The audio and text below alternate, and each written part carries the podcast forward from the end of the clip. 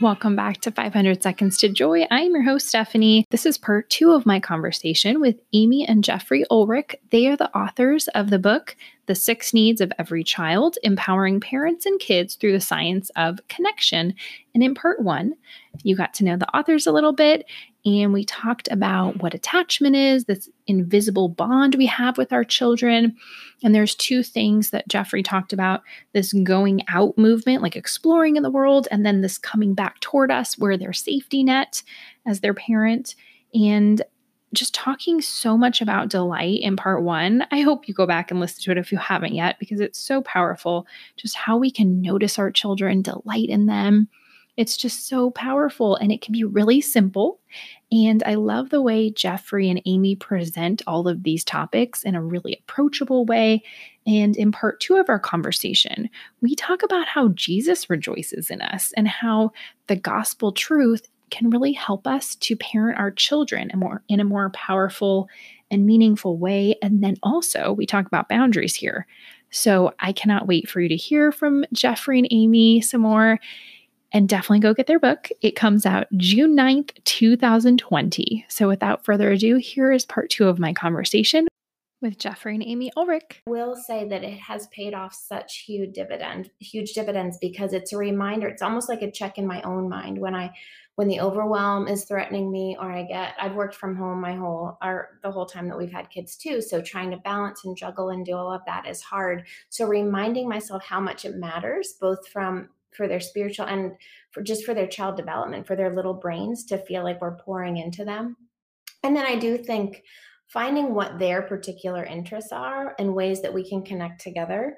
So uh, I discovered when my when the boys were about nine or ten that they like taking walks. So that was one way that we could we could have some one-on-one time together where there are no screens involved for anybody you know nobody's trying to think of something to do it doesn't have to be long but just creating these little moments of space within your day to stop and check in on one another um, really do become sacred moments in your lives.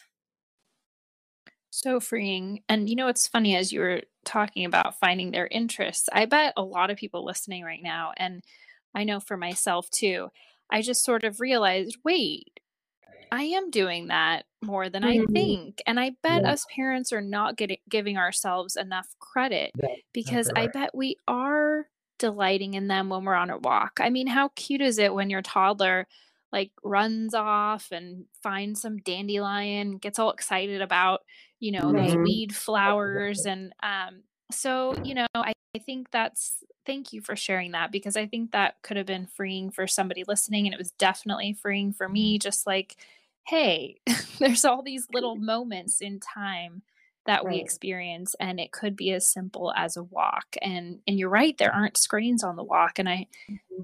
walks are, are one of my favorite activities right now so thank you for sharing that amy and jeffrey thank you for speaking more to the fact that yeah those moments um, it doesn't have yeah. to be all the time, every day, all day.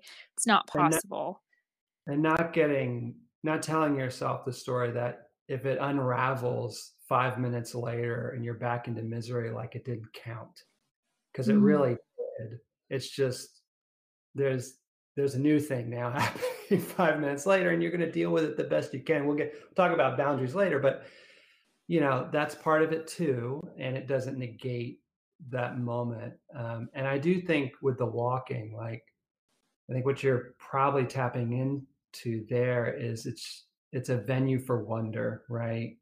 It's it's being surprised by the surreptitious, if that's the right word, where you just like, mm. oh, look at that. Mm-hmm. That's what we're doing with our kids while they're doing that in the world, and us seeing them do that is a big part of what delight is. Remember, it's on the exploration side of that movement. It's moving into the world who am i how do i where do i you know where do i belong here how do i insert mm-hmm. myself into this wondrous creation you noticing that with them that's the delight that feeds their soul mm-hmm. yeah and and i think you know something unique about your book is that you do bring in um you know the biblical truth about how god delights in us and how mm-hmm. we are deeply loved um yeah.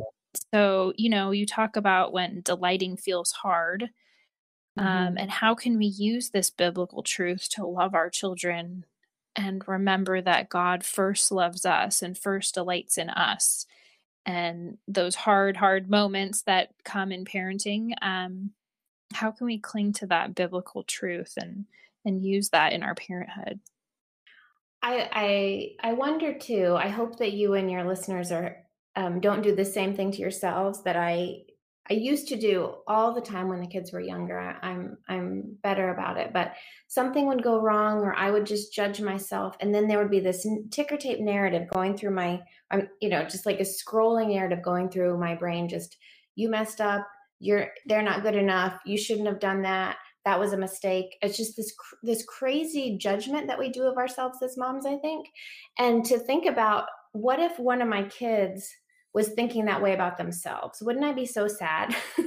Wouldn't mm-hmm. I just mm. take them in my arms and kiss them and hug them and saying, You're human. Let's, you know, like this is not your story. Let's try again. That's not even true what you're saying about yourself. So, learning to love ourselves the way that I really do believe that God loves us. And just when when those negative thoughts come in, when we start to tell ourselves that we're not doing a good job or we're not, you know, loving them the way, we just say, Oh, look, I'm human. look at that um, I made a mistake mm-hmm. just like uh, everyone else in the world. And guess what? We get to try again and we get to keep loving each other. And what mm-hmm. You and Amy there really tapping into is this um, connection between the two because as we um, lose sight of God's delight in us, it actually makes it harder for us to delight in others. It robs us of our ability to delight. Mm-hmm.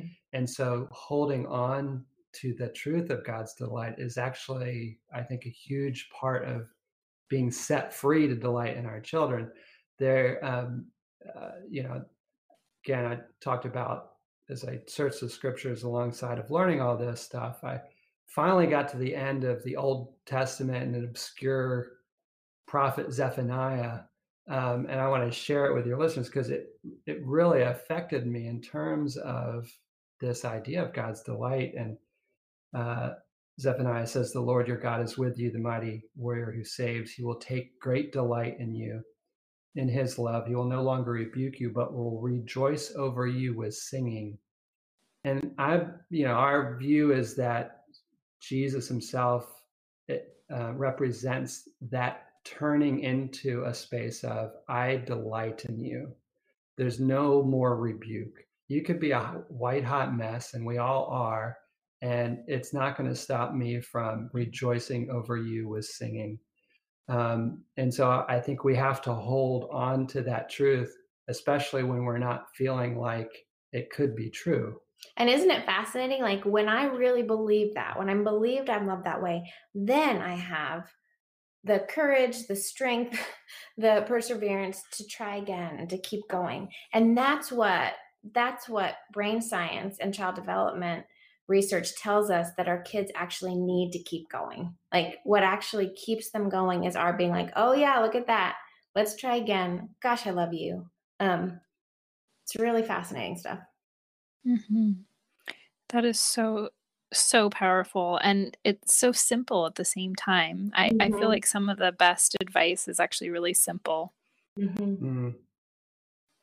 And moving into, you know, boundaries a little bit more this kind of complementarity of delighting in our children and then having these boundaries in place for them because delighting could go too far, right? Where we would just see the good and not hold the line, so to speak, right? Is that a possibility? Like, do you see that with parents? They they want so badly to delight or or you know give that affirmation and approval that the boundaries maybe fall away um, yeah. I think the key to understanding boundaries and it is like a bookend as you say to that whole moving out into the world business. So delight launches our kids right? You are a wonderful creation um, there's no one like you uh, god is placing you gifts and abilities uh, that the world needs. Uh, in that sense, you are special. Now go discover your specialness. Mm-hmm. Um, boundaries said, but basically say, but you are going out into the world um, and you need to fit into a world that is full of uh, wonder and value. You're not the only one who has value. and mm. uh, and so I need to teach you your actions have consequences uh, in the world and especially in the relational world. Um, when they're little, uh, we focus on the boundaries in terms like the physical world. Like if you run out into the street, the world could run you over, literally. mm-hmm. uh, those boundaries for them to keep them safe. But particular as they grow older, we move into boundaries really being about your move into the world will push against others and have consequences for others. And I need to help you grow into an understanding of that. And as you have the maturity to take responsibility for that, to do that, to take responsibility that your actions have consequences, um, so that you can thrive alongside of others. And that includes mom and dad here, because your actions in our family have consequences. And I need to help you understand those without shaming you, um, but also, uh, you know, with determination and seriousness and, and to not slough it off. Um, I sometimes frame it in my mind that, um, you know, delight without boundaries leads to a kind of narcissism where I'm great and I only have to consider uh, myself. Um, you also see um, the opposite, which is boundaries without delight, where the world is just a set of rules you need to follow. Uh, and you're good if you follow them, and you're bad if you don't. And that has a different set of consequences uh, for children um, in the world. So the balance really is uh, important, as you as you say. Mm-hmm. Yeah, and just um, you know, practically speaking, I know that you know, being being a mom of two little ones and and most of my listeners have little kids, although some of my listeners do have older kids, which um so it's kind of a ra- range of of mm-hmm. listeners, but I do think that a, a, lot of my listeners do have at least a toddler in the house. Um, and I think, in particular, toddlerhood, the way I mm-hmm. understand mm. it is you're really building that foundation those first few years of life and and it seems to me that boundaries is a key factor that that really you know like you say with delight does pay dividends so it's like that a lot of upfront effort it feels like for mm-hmm. you know mm-hmm. that longer term payoff um you know so in terms of boundaries you know practically speaking how have you all like balance these things you know how how do you approach in your parenthood you know telling your children how much you love them and how much they mean to you and then holding them accountable for things which obviously it has to be age appropriate so maybe if you could put on your parenting a toddler hat for just a minute um, sure. and just share a little bit of um, that since since you've been through it three times well parenting a toddler is just exhausting. Like, number one, it's just exhausting. And so, you know, as I think about parenting a toddler, there's one particular story that comes to mind. Um, and it was when, so when our, our oldest was about two, maybe two, he went through a hitting stage. And it was not like a little pat, like this is adorable. It was like a full on wailing on mom, screaming hitting stage, right? And um, we would try to redirect, we don't hit, you know, the million different things that you try to do to avoid what everything in in me wanted to do was just hit back. And one day, Jeffrey was at work and he, he just wailed on me. He hurt me so badly. And I was so scared because I really did just want to hurt him. I just wanted to hurt him. So I put him, I took him to to his room and I put him put him in his room. I said, "Time out, walk away." But it was such an intense moment. Um, and I called Jeffrey at work and I was crying, like got him out of a session with a client, was like, I wanted to hurt him. I wanted to hurt him. And um, he said, Well, that's normal. You're human, right? You're human. Um, but you didn't. you walked away, you put him somewhere you got somewhere that's safe. And, and here's a really interesting thing to know about when things are so intense with our toddlers, we humans, we tend to escalate. We escalate our punishments, we escalate um, our responses to them.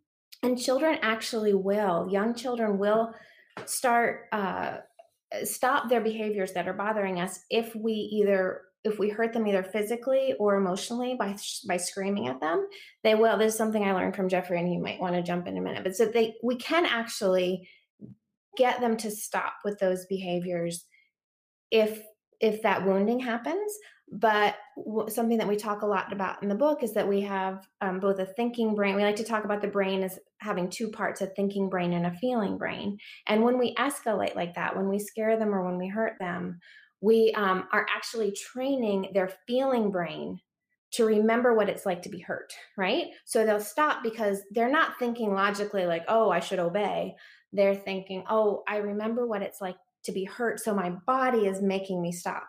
But that's actually shutting down the development of the logical part of themselves. So all I want to say in sharing that story is I know I was there. I am I can be so reactive sometimes and it really helped me to learn like this is a long haul. We're going to breathe through it. We're going to keep redirecting. We're going to separate from from each other when we need to and we're just going to say this is hard and i'm telling you now like my my 16 year old is the sweetest kindest looks out for his little brother wonderful kid but those are hard years and the hard years are just like taking deep breath remembering how little they are that their brains are still growing and just modeling for them when we can and i think again just trying to find space even though i know how hard it is when those emotions get so extreme. Yeah, a big part of it in that age range um, is um, pulling back and recognizing what is um, possible just in terms of a child's brain development, personality, um, and deciding, well, what am I going to do with this? Um, and like Amy is saying, in the moment, it's very easy for us as adults to just retreat to our emotional brains and lash out. And that can be effective because it shuts our kids down in fear. But that has its own set of consequences that don't really benefit our children in the long run. Um, so, one practical thing is, um, you know, taking a close look at those things that we expect of our kids. Um, situationally and saying, well, can that situation just be avoided because they're not, they don't have the capacity to be mindful to do what I need them to do in that context? Uh, or is there something that I actually could address that doesn't make it possible for them? Uh, two of our children in particular, uh, growing up uh, and even now, if they are hungry, uh, they've lost their mind. They lose their ability to do what they know they should be doing. Um, and we, it's like we have to remember it every other month. Oh, he's just hungry.